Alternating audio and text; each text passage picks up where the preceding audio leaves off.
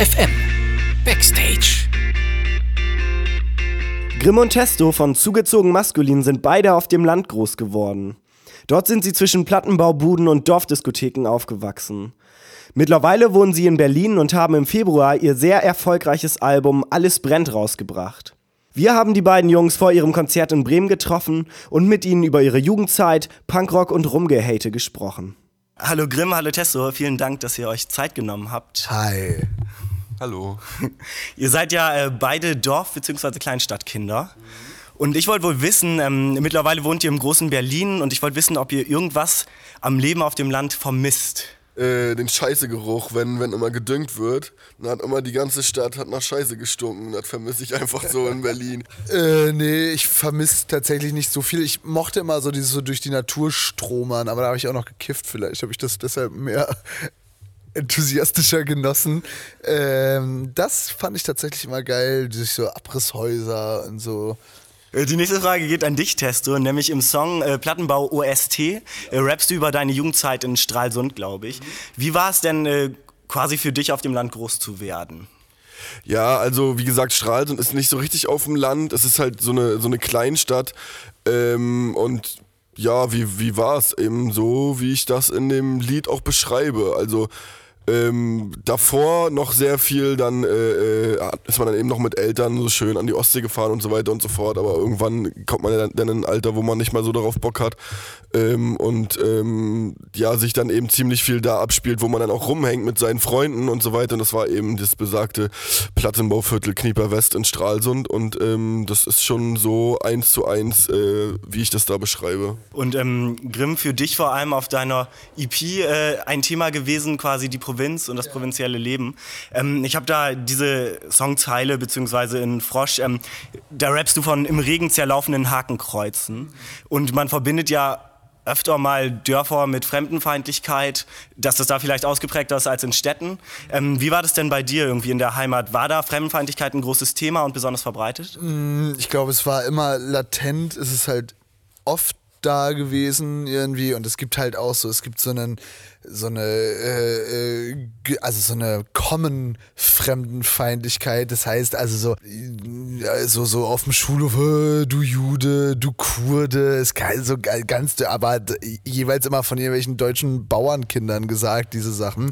Ähm, es gab jetzt keine, es gab keine Aufmärsche oder sowas. Es gab so ein paar Dorfnazis, die auch teilweise organisiert waren, so, aber äh, das waren tatsächlich, also richtig, richtig wild war es in den 90ern. Da waren es jetzt nur noch so die Relikte und es war halt eher so einfach, also so Typen, so Dorf. Kids, die dann halt ein Hakenkreuz in der Bushaltestelle sprühen. Nicht, weil das jetzt irgendwie überzeugte Nazis sind, sondern weil es halt irgendwie, weil die es halt irgendwie wild und rebellisch finden. So. Und das ist das, was ich da beschreibe. Ich glaube, da unterscheidet sich, weiß es ich, ne, ne, ein Dorf in Mecklenburg-Vorpommern dann vielleicht auch nochmal von, also jetzt mache ich gar nicht Stralsund, sondern, weiß ich, keine Ahnung, äh, unterscheidet sich dann nochmal von, von Zetel, da wo ich herkomme. Äh, Bei mir ist es so, und ich glaube bei fast jedem Kind, was irgendwie in ländlicheren Umgebungen äh, groß geworden ist, ähm, dass man so alte Kumpels hat, die nie den Sprung quasi geschafft haben aus dem Dorf, die da Ausbildung sofort, irgendwie das, was der Papa gemacht hat und dann für immer da geblieben sind. Ähm, seid ihr froh, dass ihr irgendwie den Sprung rausgeschafft habt? War euch das wichtig? Ich finde, also ja, für mich schon.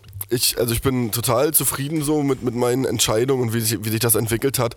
Ähm, also so Sprung raus geschafft klingt halt so, als wenn das, als wenn das so von jedem der Lebensentwurf sein müsste und entweder man schafft es oder man schafft es nicht. Also wenn Menschen sich da wohlfühlen und sagen, ey, ich will hier nicht weg und ich will meine Ausbildung machen äh, und so weiter, Kinder und, und Haus bauen und dann ist gut so, ich will hier nicht raus, reicht mir, dann ist ja auch, dann ist ja auch okay. So, es kann ja, ist ja das, das Schöne irgendwie, dass, dass jeder so sein, sein Leben so selber gestalten und entwerfen kann und, und seinem Lebensplan folgen kann, wie er das möchte. Aber für mich war es auf jeden Fall, ich bin, bin sehr froh, so nach, nach Berlin gezogen zu sein und, und äh, ja, jetzt, jetzt hier zu sitzen mit Ernst FM. Ähm, ja, dem kann ich mich eigentlich nur noch anschließen. Nur hinzufügen kann ich noch, dass es halt eben aber auch, dass ich eben auch viele Leute kenne, die so kleben geblieben tatsächlich sind, die so nicht so glücklich sind, aber das gibt es halt eben auch genauso in der Stadt, Leute, die, die sich aus so manchen Zusammenhängen nicht lösen können, obwohl sie eigentlich äh, möchten, aber das, das habe ich halt so teilweise dann doch so alte Kumpels, die eigentlich keinen Bock mehr haben, das so und so zu machen, aber halt schon in so festen Strukturen sitzen, dass es halt schwierig ist, jetzt zu sagen, ich, ich breche es nochmal ab. Ähm, ich mochte den Song Schiffbruch sehr gerne von äh, eurem Album. Das ist ja so ein bisschen dieses nach Hause kommen, ist ja auch eine Textzeile, äh, ich glaube an, an Weihnachten, um sich am zweiten Weihnachtstag irgendwie in der Dorfdisco zu besaufen. Ja. Jetzt haben wir ja auch äh, bald Ostern, ist ja wahrscheinlich äh, relativ äh, so eine ähnliche Sache. Ich war auch heute in die Heimat. Ähm, ich habe mich gefragt, ob ihr das auch gemacht habt, äh, in die Dorfdisco gefahren und euch da besoffen habt. Deshalb habe ich es ja gerappt. ja, ich, also ich habe das eine ganze Zeit lang noch auch sehr intensiv gemacht irgendwie. Also so an Heiligabend gibt es dann das Tunis in Friedeburg oder gab es das Tunis in Friedeburg, wo man sich dann da volllaufen lassen kann. Und äh, das habe ich dann aber auch irgendwann so als zunehmend unangenehm empfunden irgendwie. Das ist dann halt auch so ganz oft so, es geht halt für einen Abend klar, aber ist dann teilweise auch da schon sehr krampfig, weil du also mit Leuten, mit denen du dich, von denen du dich eigentlich teilweise entfernt oder entfremdet hast, aber dann machst du noch einmal so auf, auf geil und so weiter und so fort. Ähm, das macht Spaß, lässt sich aber bei mir nur mit sehr viel Schnaps erträglich machen und ist dementsprechend dann auch immer irgendwie ein bisschen bescheuert. Ich, ich verbinde äh, Dorfdisco total hart mit äh, 3 Uhr nachts Killing in the Name of von Rage Against the Machine. Ich, ich habe in einer Plattenkritik über Alles brennt geschrieben, also ich habe da eine drüber geschrieben und in der habe ich behauptet, dass ihr bei Rage Against the Machine die Texte mitgrölen konntet. Ich äh, Stimmt das? Rage Against the Machine, ich finde die so wack. Nee, also Rage Against the Machine habe ich auch nicht so gefeiert, aber so System of a Down und äh, sind ja auch so, so, eine, so eine Klassiker, ne? Sag ich mal. Ich sag ja immer Klassiker, ne? Wenn ich Killing in the Name aufhöre, dann habe ich immer das Bild von so einem 15-Jährigen, der so ganz wütend seine Tür zuknallt und dann stelle ich mir immer vor, wie so, nein Mama, ich räume mein Zimmer nicht auf. Wenn ich länger rausgehen will, dann gehe ich halt länger weg. Ihr könnt mir nichts verbieten, ich bin 15. Das ist für mich Rage Against the Machine in zwei Sätzen. Nee, ich mag die nicht. Äh, ich finde die ganz wack. Okay, ähm, äh, Testo, und über dich habe ich gelesen, äh, dass du als Teenager Gitarrist warst in einer Band, die Koma Kellen. Ich finde, der Bandname klingt ziemlich nach Punk-Band. Ja, ähm, es war tatsächlich, ähm, also ich, ich habe mir noch so mit Peter Burschs Gitarrenbuch, habe ich mir das so selber beigebracht, so ein paar Akkorde zu spielen. Äh, habe dann einen Schlagzeuger kennengelernt und wir haben dann einfach immer uns getroffen und äh, ich habe rumgeschrien und er hat dazu auf dem Schlagzeug rumgetrommelt. Ähm, ich habe dann noch einen Kumpel, der, den habe ich dann drüber redet, mit dem Bass anzufangen und dann habe ich einen, einen Fehler gemacht und zwar habe ich noch einen anderen Kumpel gehabt, der auch Gitarre gespielt hat und den dann, ja komm, wir kommen auch noch dazu, dann sind wir wie die Toten Hosen, so zwei Gitarren, Bass und Schlagzeug. Und das Ding ist, dass der sich aber dann mit dem Schlagzeuger viel, viel besser verstanden hat. Ähm, und, und, irgend, und dann aber, ja, lass doch mal lieber so wie Revolverheld und so, sowas in die Richtung. Oder ich glaube, weiß gar nicht, ob es Revolver damals schon gab, aber sowas in die Richtung machen. Und das war dann der Tod von Komakel, ne? Das war, das ist traurig, ne? Rest in Peace, sag ich immer, ne? Habt ihr denn ähm, eine Punkrock-Vergangenheit? Also bei mir auf dem Dorf war das erstmal sehr verbreitet und euch wird ja auch oft diese Attitüde quasi zugesprochen in Texten. Also Punkrock, wenn man das so bezeichnen will, ich bin auf jeden Fall so mit Ärzte und äh, Toten Hosen aufgewachsen und fand das total toll damals. Da werden jetzt dann viele auch sagen, dass das kein richtiger Punkrock ist, aber also ja, schon punkiger auf jeden Fall als Revolverheld, ja bei uns gab es tatsächlich keine äh, oder ganz wenig Hip-Hop-Typen nur, deshalb bin ich so zwangsläufig äh, äh unter Punks groß geworden äh, und habe ganz viel Punkrock tatsächlich gehört. Ich habe für dich eine weiterführende Frage sogar noch. Ähm, die Aussage, dass eure Texte auch eine Punkband singen könnte. Ja, könnte sie. Aber könnte auch eine andere Band singen. Eine Punkband würde aus einem unserer Texte 16 Songs machen. Ja, wahrscheinlich. Das ist, das bewundere ich ja auch tatsächlich immer bei so wenig textlastigen Bands. Irgendwie ist es eigentlich viel gechillter, zumindest für Live-Auftritte. Tja, so ist das. Man kann nicht alles haben. Und äh, Testo, du hast gerade das äh, tragische Ende der Komakellen angesprochen. Oh, Wie bist du danach denn zum Rap gekommen? Ähm, ja, auch schon währenddessen. Wie bin ich zum Rap gekommen? Ich habe irgendwann ähm, ich hing halt immer dann rum, so in so Plattenbaubuden haben wir gekifft und gesoffen und einfach äh, Scheiße gebaut. Und irgendwann, irgendwann hat da einer, hat einer, ähm, damals gab's noch, damals war das noch nicht so groß, da war ja Internet und so, ne, das war ja noch nicht so groß damals, ne. Ähm, und da hatte irgendwer mal so eine, so eine CD mitgebracht, wo so, so eine Daten-CD, wo so ganz viele Alben von Agro Berlin und ähm, Berlin Crime und so weiter waren. Und ähm, da haben das erstmal angemacht und ich dachte so, oh nee, was ist das denn, Alter? Das ist ja total komisch und gruselig und so. Aber irgendwann hat es dann so Klick gemacht ich dachte, ey, nee, Moment, Alter, die sind ja genauso wie wir. Scheiße. Ähm, oder beziehungsweise geil. So auch, die hängen ja auch nur rum und saufen und kiffen und gehen auf Partys und sprengen die und äh, fangen Stress an. Und dann dachte ich mir, ja, ne, das ist ja, das trifft ja mein, mein Leben viel, viel mehr als, als so Totenhosen oder Ärzte. Und dann hatte sich da, oder Korn oder was weiß ich, was ich da damals alles gehört habe. Und dann hatte sich das erledigt. So, dann habe ich mir die langen Haare abgeschnitten und dann war ich dann Hip-Hopper. Und das hat sich dann auch ganz gut mit, überschnitten mit dem, mit dem Ende der, mit dem tragischen Ende der Koma-Kellen. Rest in Peace nochmal an dieser Stelle. Ähm, äh, und dass ich dann so, ja Mann, ihr wart eh scheiße hier mit eurem Schwuchtelpop da. Ich bin jetzt ein harter, geiler Rapper. Und ähm, dann haben wir auch dann beim, dann mein anderer Kumpel, den ich ja zum Bassspielen überredet habe, der noch weiter in der Band war, der kam dann auch irgendwann an so in unsere, in unsere Clique und dann hat er mal ganz stolz, ja, wir haben jetzt erste Songs aufgenommen, hier hört mal rein. Und dann habe ich so alle eingeschworen und wir haben das so alle zusammen geredet, oh, was ist das für eine Schwuchtelkacke und mach den Dreck aus und so. Und irgendwann dann hatte ich so, hatten wir es sogar so gedreht, dass immer, wenn wir dann äh, besoffen waren und so weiter, mach nochmal die scheiß CD an, dann können wir wieder lachen. So. Das war eigentlich voll fies, aber es hat mir, es hat mir Genugtuung, versch es hat mir Genugtuung verschafft. Ähm, Grimm, genau bei dir die ersten Gehversuche im Rap ein bisschen früher, ein paar Jahre früher, ich glaube so mit 14, 13. Ähm, wie lief das ab? Wie bist du dazu gekommen? Na, ich habe so eine ganz klassische äh, Hamburg-Rap-Sozialisation gehabt tatsächlich. Also ich habe so mit so Dynamite Deluxe, äh, so pures Gift und so weiter und so fort angefangen äh, zu hören und das hat sich dann so äh, ähm, weitergeführt und dann habe ich tatsächlich meine erste, mein erster Rappername war MC Nordlicht. Das reimt sich ganz toll auf sportlich. Und ich glaube, das habe ich auch das ein, ein oder andere Mal gespittet. Der erste Text war mit so, den habe ich so halb von Freundeskreis gebeitet. Ich war ja immer gut in Geschichte und mochte immer so und, und so äh, Sachkunde und mochte dann immer so, äh, yo, flow so hoch wie der Kilimanjaro oder irgendwie sowas, keine Ahnung. Und äh, dann äh, habe ich das so vor mich hingeführt der, und die erste richtige Grimm 104 Aufnahme ist tatsächlich auf einem Bushido-Beat und das Lied heißt äh, Stress. Und der, die Hook geht so, äh, nee, sage ich doch nicht. ähm, ich wollte so ein bisschen ein aktuelles aktuelleres Ding ansprechen. Du hast äh, für 1 Live ein ungefähr ziemlich wütendes Essay über und gegen Milky Chance geschrieben. Ja. Und ähm, darin kritisierst du die, das geht uns alles nichts an Haltung. Was genau stört dich daran? Ähm, das, also ich finde, es ist ja in Ordnung, wenn man eine, eine ähm, das geht uns alles nichts an Haltung an den, an den Tag legt. So, das ist okay. Äh, ich finde es aber viel ärgerlicher, wenn die Leute dann dabei aber so tun, als, als würde, wenn sie jetzt irgendwie einen, einen alternativen Lebensstil oder weiß es ich nicht was, das ist so dieses, dieses, hey, wir sind so ein bisschen alternativ, achten richtig gut darauf, dass wir richtig gutes Essen von einem regionalen Bauern kriegen und so weiter und so fort. Aber der Rest der Welt ist uns halt scheißegal. Das kritisiere ich daran. Ähm, jetzt habe ich äh, noch ein Zitat von dir gelesen, nämlich später hast du gesagt, dass deine Wutrede über Milky Chance Quatsch war und äh, dich verbessert und äh, gesagt, gesagt, wen ich eigentlich hasse, sind Revolverheld. Was, was hast du denn gegen Revolverheld? Tragen Jeanshemden. Ist es, ist es so einfach? Es ist, manchmal ist es, kann es so einfach sein. Andere Revolverhelden sind einfach wack. Und das muss man, muss man auch mal so sagen dürfen. Wird man doch wohl noch mal sagen dürfen.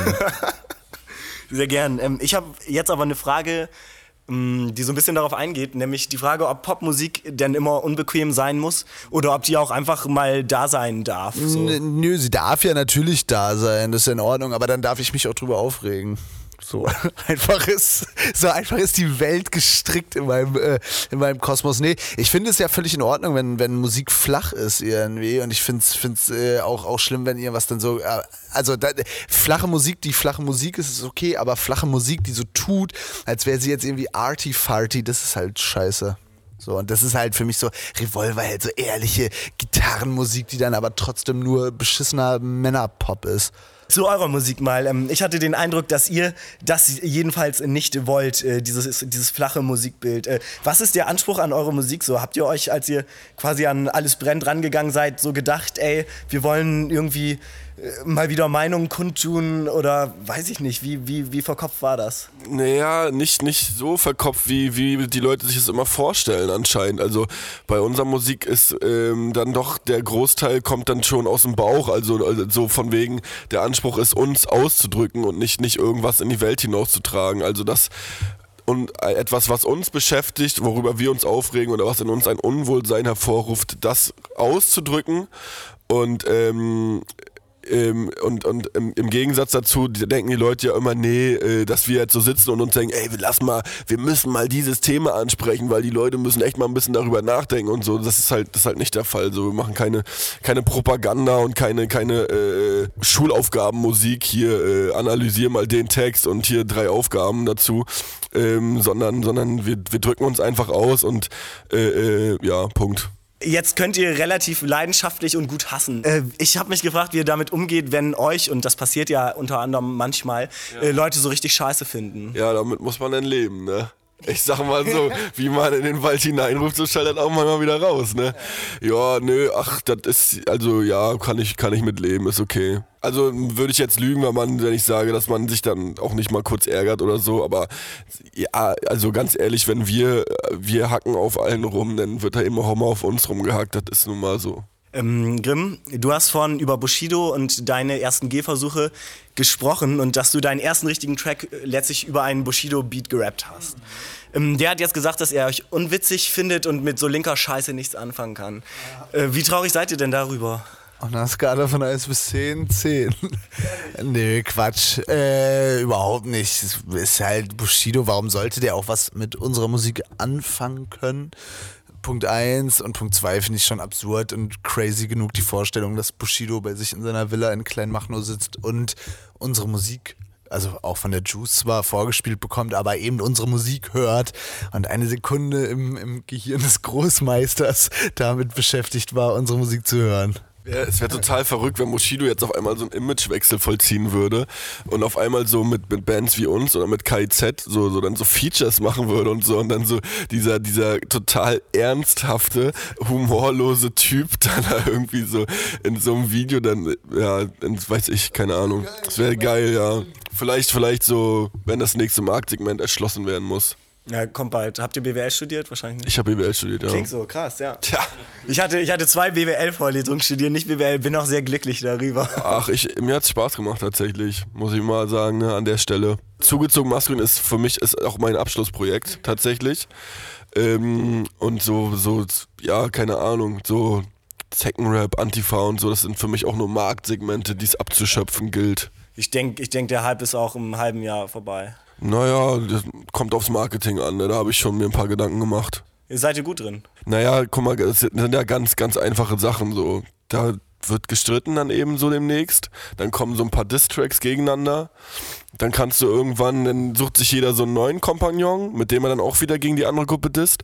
Dann wird aber sich mit dem wieder zerstritten und wir vertragen uns wieder und machen wieder was zusammen. Und das Spiel, das kannst du unendlich weiterführen. So. Und das ist einfach genial. Ja, klingt, klingt krass. Auch so der Feuilleton-Hype von Grimm schon im letzten Jahr als Wegbereitung für euren jetzigen Klingt, klingt sehr berechnend. Ja, total. An, angenehm berechnend. Ich ja, mag sicher. das ja. ja. Ihr seid echt so, ihr seid Hammer. Ja. Echt, ihr seid so, so, so ey, angenehm, authentisch berechnend. Popmusik, ne? Finde ich gut. Ähm, äh, ich habe mich jetzt gefragt, äh, ob es euch, also ich habe so ein bisschen bei euch den Eindruck, und du hast jetzt ja gerade schon zugegeben, dass es vielleicht nicht zu 100% so ist, aber dass es euch relativ scheißegal ist, was andere Leute über euch denken. Ja, ja, muss es, also ganz ehrlich, ähm, als Künstler, ich finde ich find nichts schlimmer als so Künstler, die sich so abhängig machen von der öffentlichen Meinung oder von der Meinung ihrer Fans und ähm, die dann auch vielleicht irgendwann mal sich was trauen, so ein Album machen, was so ein bisschen anders ist und eine Weiterentwicklung ist. Und dann schreiben die Fans dann in den Kommentaren, ja nee, ist voll scheiße, mach mal wieder so wie früher. Und dann kommen direkt dann schon von den, von den, von den, von den Künstlern so dann Facebook-Post, ja Leute, keine Angst, ich sitze schon am nächsten Album, das wird auf jeden Fall wieder der harte Scheiß wie früher. Und dann denke ich, Mann, du Spasti, Alter, was bist du denn, bist du ein Künstler oder bist du ein scheiß Autohändler, Alter? Der irgendwelche Produkte entwirft, die dann äh, nur, nur die, damit die den Leuten gefallen. So, das finde das find ich, find ich richtig wack und traurig. Also natürlich ähm, kann man sich ja auch nicht total frei machen und äh, so, dass das einen das nicht interessiert, so die öffentliche Meinung so, aber man sollte dann schon in, im Prozess äh, sich, sich dann da, davon so gut es geht, dann doch frei machen und bei sich bleiben und wirklich das machen, worauf man selber Bock hat und nicht, wo man denkt, äh, das kommt jetzt cool an oder oh nee, das mache ich nicht, das ist peinlich oder so. Die ähm, Hook bei Plattenbau OST, relativ poppig, das war aber auch einfach, weil ihr es geil fandet. Ja, die Hook, sag ich auch mal so, die hatte mal viermal so viele Zeilen. Aber dann habe ich, und äh, am Anfang habe ich die auch gesungen. Gibt es da noch Aufnahmen von? Exklusiv für Ernst FM? ja, keine Ahnung, liebe, irgendwo vergraben in der Wüste, so wie dieses E.T.-Spiel von Atari. Auf jeden Fall äh, ist halt, ich mag ja auch, ich bin ja auch so ein, ich mag ja auch Popmusik, so wenn so als Popmusik. Ähm, und äh, ich finde das auch, auch da total geil und total platziert und es hat sich eben nach und nach so entwickelt. Und ohne Mist, das Lied wäre in der Fassung, wie es ganz am Anfang war, mit der Hook, wäre es nicht so geil geworden wie jetzt. So. Ich habe eine letzte Frage und zwar äh, der Plan danach quasi. Äh, du hast gerade schon über dein Studium gesprochen. Äh, ich glaube, äh, Grimm, du bist wahrscheinlich auch nicht komplett planlos ähm, für danach. Ich habe mich gefragt, wenn ihr irgendwann mal out seid, im halben Jahr oder in einem Monat, was macht ihr dann? Boah, keine Ahnung, irgendwas mit Medien.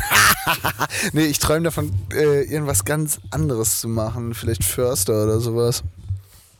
Ich äh, ziehe nach Mallorca und mach da so, eine, so ein Café auf oder so.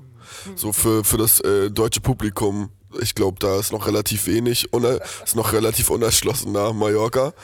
Und ich sehe da so eine Nische für mich auf jeden Fall. Ein Marktsegment, ein freies? Richtig, genau. Ja.